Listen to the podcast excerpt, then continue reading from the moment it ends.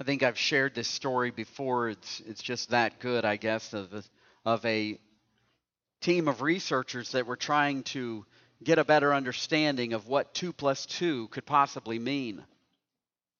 So they brought in an engineer, and they said, "What does two plus two equal out to?" And he said, "Well, considering all the variables that could take place, I'd say it's always four. So they decided to bring in an architect and ask him, what does 2 plus 2 equal out to? And he says, well, it's 4, but there's so many other ways that you could get there. I mean, you could do 1 plus 3 and, and, and per, put it in perfect juxta, juxtaposition with 3 plus 1. You could say, even, even go outside of the box and go to 2 times 2 and make it even prettier. Just turning the plus sign on its edge. Think about all the possibilities. And the third that they bring in is an attorney, asking him, What does 2 plus 2 equal out to? And he looked at him, kind of got a smirk on his face, closed the door, and sat back down and said, Let's talk about what you want it to equal out to.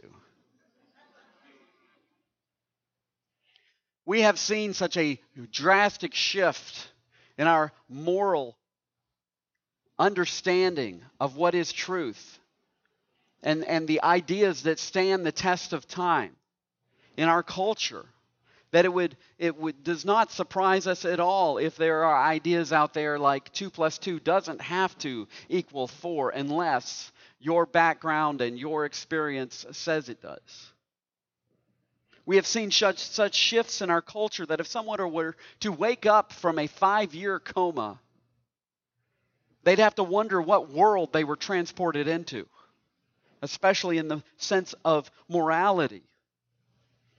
Uh, professors that wrote essays about the importance of protecting women's rights just two years ago have had to come out and apologize for talking about women getting pregnant rather than pregnant people. Because, of course, in our world's philosophy today, well, so in certain conditions, men can get pregnant too, right? Our society was set loose to pursue death as a greater good when it decided that truth is relative. For even mothers to come out and say whether as it used to be called women's health care, as it used to be called women's rights, for even mothers to come out and say, It is very important for me to have the option to abort my child. Those are terms that not even those that were proponents of it were willing to use. I'm going to I'm to butcher this guy's name, but Jay Budziszewski writes this If all meaning were relative, then the meanings of the term in the proposition, all meaning is relative, would be relative. Therefore, the proposition, all meaning is relative, destroys itself and is nothing but an evasion of reality. That seems to be a high price to pay, even for the privilege of killing people. What is the meaning of a child? What is the meaning of life? If you can change that, you've earned the privilege of even killing people. To make truth to make a truth claim that there is no truth is as if to say there is no language or to write out there is no writing. If you're going to actually say it's true that there is no truth. This is the world we live in though. You know, the hardest target to hit is a moving target, especially an erratically moving target. Imagine aiming for a target that someone else shot at and hit 2,000 years ago. You need to know that that target stands still. That that target not only stands still, it stands as a beacon for us to be able to set our lives by like a north star before us. This is the danger of detaching life from the idea that there is no ultimate truth. that we are to live by. And as followers of Christ, we can take comfort in the fact that we can have an unchanging faith in our unchanging Savior. That is what we are called to have. That is what we have been given, that the world that we live in is trying to get us to believe that we do not have an unchanging faith in an unchanging Savior. The readers of the, this letter to the Hebrews were challenged to remember this when they're told in chapters 13, verse 7 through 9 Remember your leaders, those who spoke to you the word of God. Consider the outcome of their way of life and imitate their faith. Jesus Christ is the same yesterday and today and forever.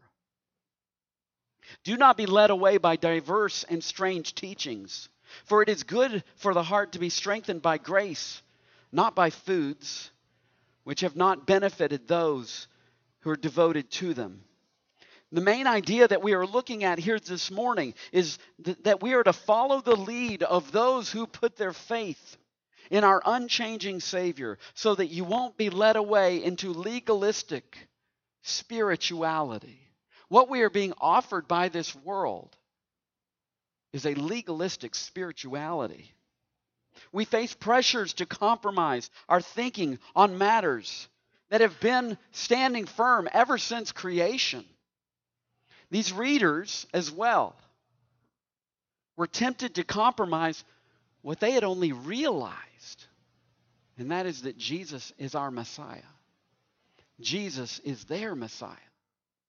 Their temptation was to return back to the comfort of their Jewish family and their Jewish friends who were still waiting for the Messiah. To simply say, okay, this Jesus guy, he isn't the Savior. Great, I get welcomed back into my Jewish roots, my Jewish family, my Jewish friends. I can have people coming to my business again. I can have my livelihood returned to me. These were the pressures that these people were facing, and this was the encouragement that they were given how to stand firm in our verses. But the message of this passage is the same both for them and for you. And the message can encourage us that there are unchangeable truths that we can cling to. And those truths point us to our unchangeable Savior. Our passage first encourages you to stick with the faith that led you to Christ. He starts out talking about their leaders. Remember your leaders, those who spoke to you the word of God. Consider the outcome of their way of life. But then what are you to imitate? Their faith. These leaders that are described here would be defined as those who are put into a supervisory capacity over them. They're guides, this term also translates to. The same term is used by Jesus instructing his disciples on servant leadership when he says in Luke 22, verse 26, Let the greatest among you become as the youngest, and let the leader as the one who serves. The same term is used in the prophecy quoted by Christ about the Messiah coming from Bethlehem Matthew 2 6, for, some, for from you shall come a ruler who will shepherd my people Israel. These leaders were their guides, their rulers, their, those who were, had been placed over them by the Lord.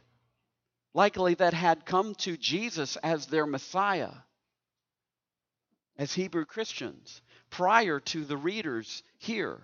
We can assume about these leaders that they were, they were there but they were only able to be remembered. They were not there any longer. They're told, keep them in mind, think of them. They spoke the word of God to the readers. They were, their faith was fueled by and founded on God's word, not their own wisdom.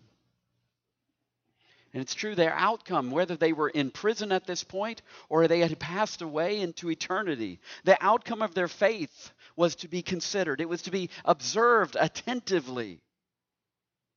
It was their continued faith in Jesus as their Savior. That's what was to be imitated as a model for them to, the, the readers to, to live off of. And their faith was worthy to be imitated. They weren't to imitate their actions, they weren't to imitate their personality, they were to imitate their faith. He's saying, continue to recall those who led and discipled you by speaking God's word to you. Make careful observation of the outcome of the way of their life. Their faith continued to the end. And use their life of faith as a model for your own. Anybody remember the game that used to be on all our computers, Minesweeper? right? You could choose how big of a board you wanted and how many squares, and so you had to you had to sit there and click on a square and see if, if there was a mine underneath it, and then you had to click on another one, and you, and and the whole idea was to try to clear out the whole board in order to uh, and just clicking on and marking the mines and hopefully not blow up by clicking on a mine, you know that sort of thing. Now, obviously, if you were learning from somebody as they're going through that, um, and learning how to play this game, you wouldn't sit there and go, okay, the first one they clicked on was the bottom right, you know, two down, three to the left, because the, the, the, the board would change each time you played it. So obviously, you wouldn't sit there and just click on the same squares they clicked on. You'd learn from how they went about making those decisions of where they were going to click on that. If you don't know the game, I'm sorry, it's probably not helpful at all. In the same way, these told and we these readers are told and we are told. It's not about, okay, well, this person that discipled me or my parents, they were at church every time the doors were open. That's what you should do. But it may be that what they had was a faith that told them what's important in life is to be about what God's people are to be about. That's more important than the approval of the world. It's the faith of those who went before us, not necessarily their specific actions, although we should look at the actions and evaluate our own by them. We're not to imitate the actions of those who have impacted us for Christ. We're to impact, be impacted by the faith that they had in Christ. I've shared with you my youth pastor that I had growing up. Now I learned recently that he he passed away from cancer. I've listened to some of those last messages that he gave. I've looked at him as one who has passed through that veil into eternity with a strong, vibrant faith. I remember, I've remembered things that he has said, like the fact that it is easier to die well when you have lived well. That makes a difference when you hear that from one who has impacted you and stands on the brink of eternity. Their body about to finally give out to its cancer. The faith that we hopefully have, that has been handed down to us is a faith in the person and work of Jesus Christ. That person who, by God's power, by God's by being the very God Himself, by the payment of His life on that cross, was able to pay our debt of sin. You know, my, my brother in law, who's a worship leader, uh, he, he shared with us, he says that somewhere throughout uh, the country there are worship leaders trying to switch out their songs so they don't have to have the one that says, Oh, praise the one who paid my debt. Because I don't know if you're aware of what's going on in our country right now. Paying off of debt isn't necessarily all that popular. But let me just explain a little bit of a difference here.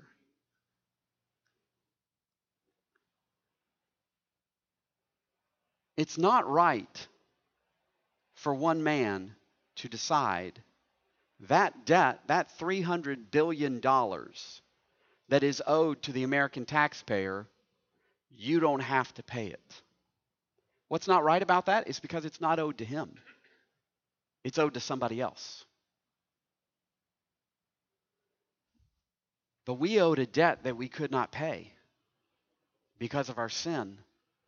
And we owed that debt to God. because of his righteousness as our creator. He paid the debt. He paid the debt we owed to him. He paid it with the death of God Himself, His Son. He, the one who we owed the debt to, He canceled that debt at great cost to Himself because Jesus took the penalty of our sins on the cross. That is a very different situation. And the faith that is to be emulated, the faith that we are to follow, is a faith in Christ as our Savior, as the one who paid the debt for our sins, so that God could both be just and the justifier of the one who has faith in Christ, because the debt itself was paid. Many of you look on and think of Glenn McFarland and think of who Glenn thankfully is still with us, but Jim Spencer, who is no longer with us. You think of George Markey, men who impacted you in your walk with Christ, or you think of someone else who has had a great impact on a walk with Christ in a faith in the fact that Christ is their righteousness. How are you doing in picking up the torch and imitating the faith? Not, I'm not talking about the actions, I'm talking about the faith of those men and women. Those of you who stand as a patriarch or a matriarch of your family, once again, let me encourage you, let me challenge you that as, an, as the old person in your family, it is not as if you have lost your usefulness in your age. That is what the world wants to tell you. Standing firm in your faith in Christ, despite the cultural pressures, is essential for your families. Sadly, I have seen entire families set adrift in the culture, uh, in the current of our culture. And the last straw was when the older generation decided to just go with the flow. They just decided, well, you know, if my grandchild loves somebody, who am I to tell them that they shouldn't love someone of their own gender? If my grandchild decides to move in with their boyfriend or with their girlfriend, who am I to say anything to them? Young people are just going to do what they're going to do, right? They're just sowing their wild oats. You just got to accept it. Patriarchs and matriarchs, you stand as an important rock in the, the stream of the rushing current of our culture. And young people are just, they need you. As Joni Eareckson Tada says, as descri- describing the world that our young people are living in, gradually the unthinkable becomes tolerable, then acceptable, then legal, then praised.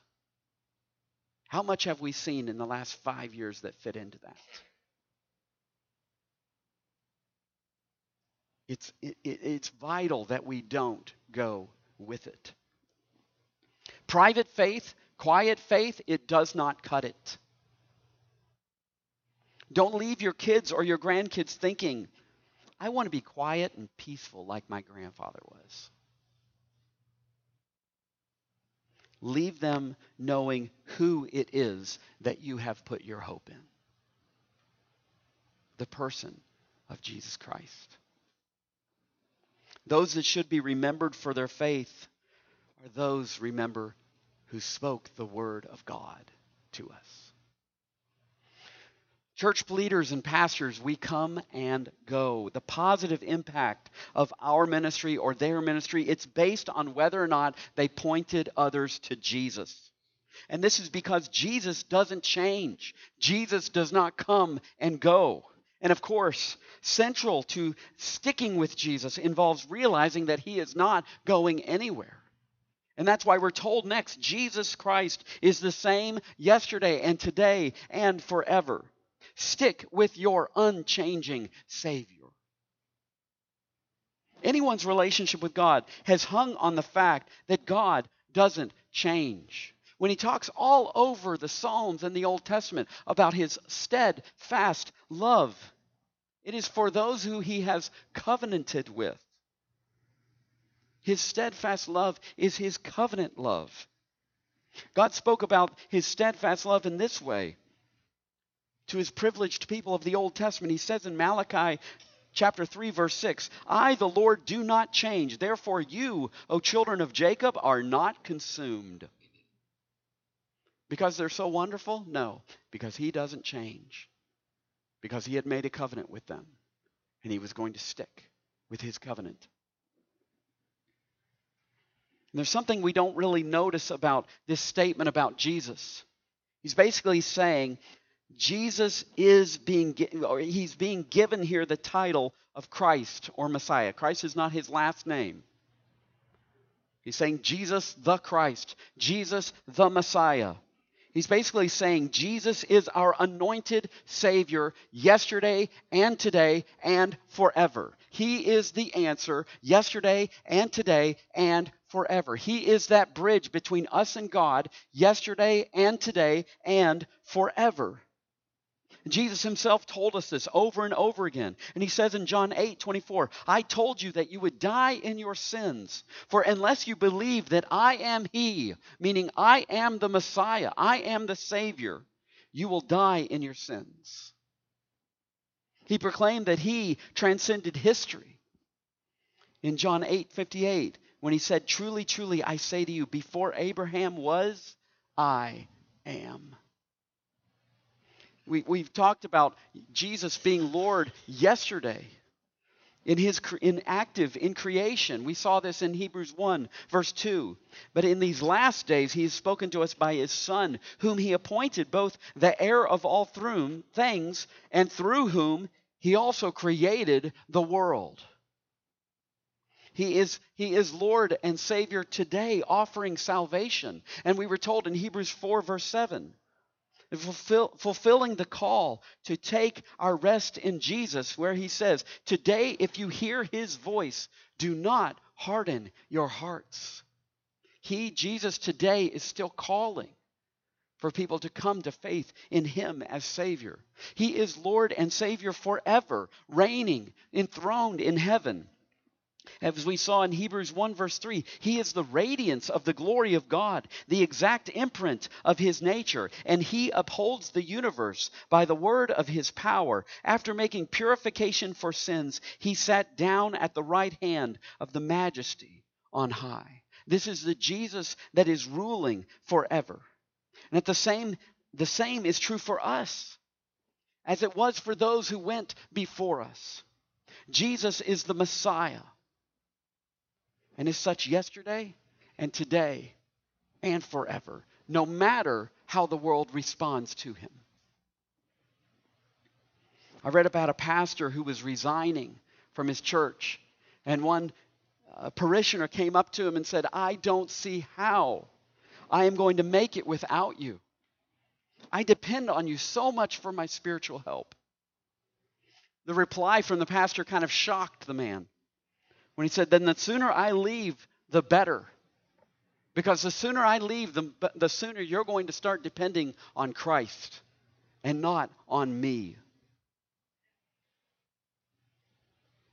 We can take heart as we seek to imitate the faith of those who impacted us.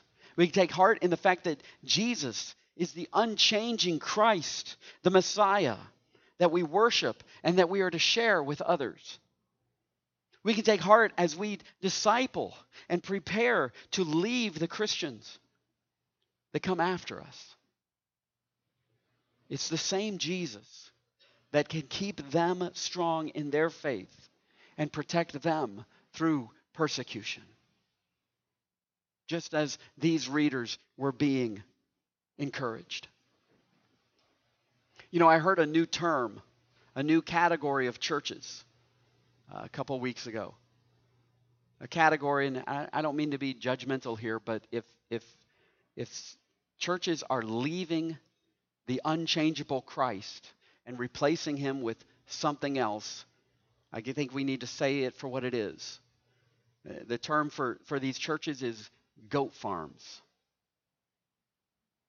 You know why they're called goat farms? Because one day Jesus is going to come and separate the sheep from the goats. And too many churches are tending the goats by watering down the message of who Jesus is. Imitating others' strong faith in the unchanging Jesus Christ should lead us to stick with the grace of the gospel. You got to go somewhere strange here. He says, Do not be led away by diverse and strange teachings, for it is good for the heart to be strengthened by grace. Then he says, Not by foods, which have not benefited those devoted to them. It's kind of interesting. He's contrasting. Look at the outcome of these people of faith. Look at the outcome of their life. And then notice the, the legalism of avoiding certain foods and, and such. It hasn't benefited those who devoted themselves to that form of legalism. We're to remember those, in verse 7, we are to remember those who led us in a closer relationship with God. And we'll see in verse 13 that we are to obey our present leaders. But here we're warned not to be led away by strange and diverse teachings. This is a different term altogether. It means to be to be pulled away, peeled off, if you will. From the very beginning of the church, and I, and I think we can take some comfort in this fact. From the very beginning of the church, 2,000 years ago, there were teachings that were strange or alien to the culture. These teachings diverted from Jesus being the Christ by arguing him for being something kind of in between.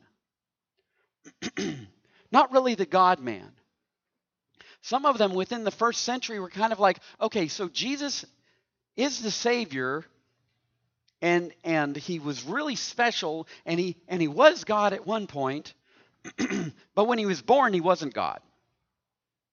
He was a normal man, but then he became God, and he became the Savior. You see, that was right within the first century after Jesus departed. These something in betweens made Jesus a prophet, a great teacher, a misunderstood guru, but not the God man who's the Messiah. These ideas always lean toward eliminating the power and the person and the work of Jesus. And guess who they leave the power with? Us the power to, to earn or to manipulate or, or to, to draw God's attention to us by, by the things that we do to try to impress Him. they leave the people's actions or works of the flesh as if they have saving power. But an understanding of just how sinful we are reminds us of the fact that we cannot fix ourselves with works. So, why is food mentioned here? It's not the things outside of us that defile us, like eating the wrong food. This was common uh, among the Jews, you know, like eating something that's not kosher. But Jesus addressed the same kind of thinking in Matthew 15 when he says in verses 11 in 11 it is not what goes into the mouth that defiles a person but what comes out of the mouth that defiles a person. Or as he says in verses 17 through 19, do you not see that whatever goes into the mouth passes into the stomach and is expelled? That's probably more information than we need, but but what comes out of the mouth proceeds from the heart, and this defiles a person. For out of the heart comes evil thoughts, murder, adultery, sexual immorality, theft, false witness, slander. The truth is this the evil is not in that thing out there that I better avoid. The evil is in here. That, pro- that, that if something is evil out there, it's the draw in me that I need to watch out for. My desire for it is where I need to start. The solution is that it's, as it says, it is good for the heart to be strengthened by grace. To be strengthened means to put something beyond doubt, confirmed, established. it. Like, like, like the buttresses that they would build alongside of a cathedral wall that needed strengthening to establish that wall. It is good for us to be strengthened and better established by grace, by our understanding of the gospel, by reminding ourselves of what is the basis of our relationship with God. Our hearts need to be confirmed and strengthened by the grace of the gospel, not reassurance of our good works. Keep in yourself, keep yourself in the gospel rather than being led away by different alien teaching. The reason is because you need to be strengthened and established by grace, not rituals. You need to be reminded of the gospel of grace more than a resolution of I'll never do that again. You know what? That's what I'm going to do. I'm going to I'm going to cross my heart and hope to die. I'm going to grit my teeth. I'm going to I'm going to, you know, set my alarm clock a little bit earlier and do push-ups so that, you know, I I don't know. What we need is to be strengthened and reminded of the basis of our relationship with God. These ritualistic avoidances, like, you know, I'm, I'm just, I'm, I'm not going to eat that, they have no benefit. You know, th- think of all the Friday fish fries that people have, have attended because for some reason there was something wrong with eating meat on Fridays. You know, when I, when I grew up, I mean, this isn't on a religious side of it, but um, it was good luck to eat grits for your first meal on New Year's Day. We just attach those things. But uh, religiously, we do the same. Well, I'm, I'm righteous because I don't do that, but and I do this. We went through a whole pandemic of this, folks, of, of a polarization of self righteousness of people that are some of the most unreligious people in the world saying, I am righteous because I do these things or I think these things and I don't do those things and I don't think those things. On both sides. Self righteousness can become really violent really quick. But as long as we live in these fleshly bodies, people are going to reach out for fleshly methods of salvation. People are going to pursue religious answers rather than a relationship with God. Jay Budziszewski also says this, and he's talking about how people tend to shortchange repentance with religious things. He says the normal outlet of remorse is to flee from wrong. We flee not from wrong, but from thinking about it. We compulsively comp- confess every detail of our story except the moral part. We punish ourselves again and again, offering every sacrifice except the one demanded. We st- simulate the restoration of broken intimacy by seeking companions as guilty as ourselves. And we seek not to become just, but to justify ourselves in our fleshly religious pursuits, people are always going to clamor for something physical, something that says like like okay, what makes me stand righteous before God? It's that I don't eat this. Or I don't do that. Or I do eat this or I do eat do that. There's countless religious ideas out there that people offer in order for people to think they have absolution from sin without forgiveness. And forgiveness only comes by the same way that we were told of 2,000 years ago. It comes through our unchanging Savior, Jesus Christ. What's crazy about this day and age is like never before, we have more people in the, in the United States that consider themselves nuns, N O N E S. Okay? Meaning they have no religious affiliation. While at the same time, how religious people say they are has not declined. So, America considers itself religious, but without associating themselves with any organized religion. It, you could call that spirituality. But, but the, the, what's really going on here, and sadly what's going on in evangelical circles, is people consider themselves spiritual, but is completely disconnected from the authority of Scripture. It is completely disconnected from absolute truth. They're taking one of those Jesuses that says, well, I like this Jesus, but it's not the true Jesus. You know, when I dropped my son off at uh, uh, University of Evansville, one of the last conversations we had was I shared with him, I said, Emmett, every philosophy, every idea, every answer that you are offered here, I want to encourage you to run it through this one statement. People are sinful in need of salvation. You're going to hear people are oppressed and they are in need of a hand up. You're going to hear people are really, really good and they're actually just, they just need to, to have people stop keeping them from being what their inner child wants to be. You're going to hear um, these people are awful and there's no helping them. The truth is, we're all sinful. We, we, we can run our own failures through this.